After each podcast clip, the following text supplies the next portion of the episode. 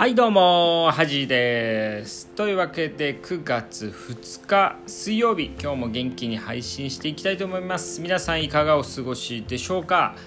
えー、今日はねまた暑かったですね。昨日はねちょっと涼しかったんですけど今日はまた元のね暑さが戻ってきたかなとは思うんですけども最高気温、まあ、東京はね32度ということでまあまあ普通の夏っていう感じですけども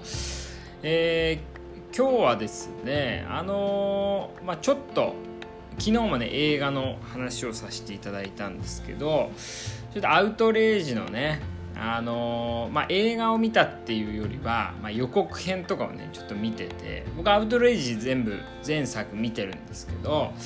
こう、まあ、見た目ではねちょっと想像しにくいんですけども、まあ、ちょっとねあのーヤクザみたいなのねこう、まあ、ちょっとかっこいいなって思う時がありましてね、まあ、結構ヤクザ映画とか好きなんですけどあと一時期はねあの携帯のブラックベリーブラックベリーって分かりますかね？あの、まあ、ほぼ外国のビジネスマンかヤクザしか使ってないイメージなんですけどあの今ねもう使ってる人もほとんど iPhone とか出てきていないですけど、まあ、ブラックベリーっていう機種があったんですよね。ちょっと小ぶりの携帯なんですけど。まあそれはねあのー、こう買おうかなと思ったぐらいだったんですけど。結局ねブラックベリーも iPhone とかが出てねあのタイプ入力あの携帯にねその文字盤があってタイプ入力する携帯はもうほぼないので今年でね中国の会社買い取ってたらしいんですけど今年で販売終了ってことでね僕が一時期憧れてたブラックベリーももう手に見納めというかね手に入んないなっていうのはあるんですけど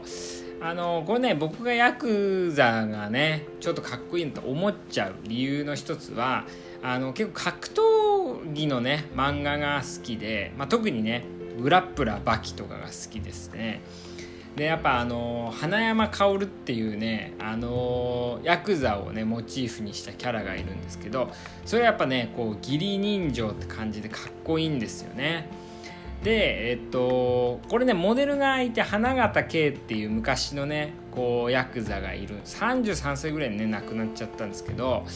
あの武器を持たずね捨て頃っていうんですけどまあ武器を持たない素手だけでね勝負するっていうヤクザで拳銃で相手がね拳銃持って拳銃で撃たれてもこっちはもう全部素手で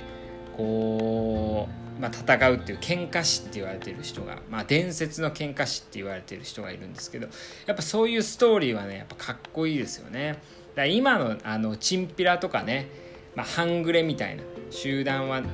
全然こう見てて何とも思わないんですけどやっぱそういうなんだよな強い芯を持ってねなんかやってる人はね、まあ、やってることはね今もうヤクザとかにもね暴力団とかは社会的にもねもうかなり、あのー、法律的にもこう生きにくい世の中になってますけどもやっぱそういうのは、あ、と僕はしないですけど、まあ、龍が如くとかね、あのー、ゲームする方は結構憧れる方いるんじゃないかなと思いますね。であの当直の時に当直室があるんですけどあの夜ね泊まる当直っていうのがあって当直室に泊まるんですけど当直室にはねあの結構漫画がね多分暇つぶし用に置いてあるんですけどあのその漫画がまあ普通のね単行本っていうよりはあのコンビニでよく売ってる分厚いこれ誰が買うんだよっていう漫画見たことないですかね。あの夜の本当にあった怖い話とかね。本当にあった夜のこうやばい話みたいな、まあ、ゴシップ系のこう太めの漫画があるんですけどそれがねよく置いてあるんですよ当直室にね。で、まあ、それがね、あのー、それをねこう暇だから暇な時にこう読んだりするんですけど。まあ書いてあることはねもうしょうもない話が多いんですけどやっぱこうたまに読むとねやっぱ面白いですよね。あとやっぱ病院でもね結構まあ入れ墨したねヤクザみたいな人が来るんですけども、まあ、ちょっとやっぱりこう診察する時にタトゥーとか見えるとやっぱちょっと警戒しますよねこっちは怖くなっちゃうな。で結構そういうタトゥーとか入れてる人ってこうタトゥーとかね入れるの痛いはずなんですけど本当ね注射とか嫌いな人が多くてですね。だからあの点滴とか取る時も「お兄ちゃん一発で入れてよ」とかねなんか圧をかけてくるんですよ。いやそんなこと言うから失敗するんだよと思いながらこううるせえなと思いながらやってますけどやっぱこうタトゥーってやっぱ怖いですよね日本だとね。だからよく今はもうタトゥーはファッションだって言いますけどやっぱこう受け取り側の問題ですからね。受け取る側はやっぱこうちょっと警戒しちゃいますよね。であの入院中にねヤクザの親分とかねこう特質というかね入院してる時があるんですけどまああの親分みたいな人はねやっぱ結構しっかりしてますよね。礼儀というかね。でもやっぱ若い人たちはやっぱどうしようもない人もやっぱ多いかなってイメージです。だからこう偉ければ偉いほど、まあ、表上はね裏で何やってるか分かんないですけど結構あの礼儀というかねあの表向きはちゃんとしてますよね。こう偉くなる人。であの僕のあのおじいちゃんねあの祖父ももともと放射線科医だったんですよね。であの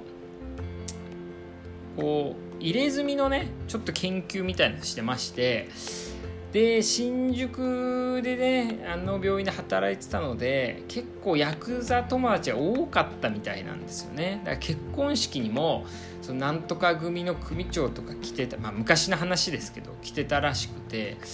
で結構あのまあこっちからねあんまり関係は持たないですけどあのお世話になったとこ行って結構結婚式とあとお祝いとかね送ってきてもらってたりしたんですけど、まあ、そういう影響もね、まあ、ちょっと僕にもこの血が流れてるのかなとは思いますけどね。まあ、というわけで、まあ、ちょっとね今日はあの男の人はね分かりました女性の方はあんま分かんなかったかなとは思いますけど、えー、あ今日はね水曜日ということでハジのメディカルトーク。ということで、えー、今日のメディカルトークはですね最近安倍さんも安倍さんが辞めたんでね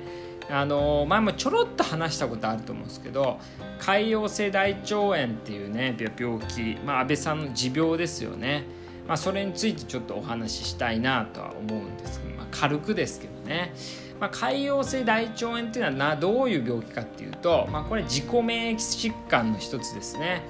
自分の免疫が、あのー、こう攻撃ね自分の体を攻撃しちゃってなるあの病気なんですけど、まあ、原因はねはっきり言うと不明なんですよね。まあ、あのストレスとかあとは遺伝要因もあるとも言われてますしあと最近ね日本で潰瘍性大腸炎の患者さん増えてるんで食事のね欧米化肉とかねそういう魚とか肉とかを多く取るこう油の多いものを取るって欧米食が原因じゃないかとも言われてるんですけど、まあ、はっきりした原因不明のね病気でして、まあ、あの症状としてはね下痢とか血便ですね、まあ、若いでね後発年齢はね、まあ、20代から30代ぐらいなんで若い人の血便血がね出てる便だと、まあ、カウス大腸を疑うっていう形なんですけどあの治療は、まあ、ステロイドとか免疫抑制剤ということで、まあ、免疫を抑えるね自分の免疫は攻撃しちゃうんで免疫を抑える。でこのカウス大腸に大変なところってなかなか治んないんですよね。長く付き合っていかなきゃいけないっていうのが一つとあとはまあ長期間ね、まあ、いろんな型があるんですけど型によってはあのー10年後とかね20年後ぐらいにがん化する大腸がんになりやすいっていうのは言われてまして、まあ、人によっては大腸全部取っちゃったりとかっていうこともあるので、まあ、そういうまあ病気ですよね。だから結構こう、まあ、それに似たねクローン病っていう病気もあるんですけど、まあ、今日はそれはね紹介しないですけどもなのでこう若い人にまあなる病気なので、まあ、安倍さんはねまああのまあ、年齢としてはねちょっと年いってる潰瘍性大腸炎なのか。まあ昔から持ってた何歳から持ってたか分かんないですけど昔から持ってたのかもしれないですけど。で結構ねストレスとかあとね辛いもの食べ物とかあの潰瘍性の大腸炎の患者さんは結構刺激があるものねコーヒーとかあとはまあキムチとかね辛いもの。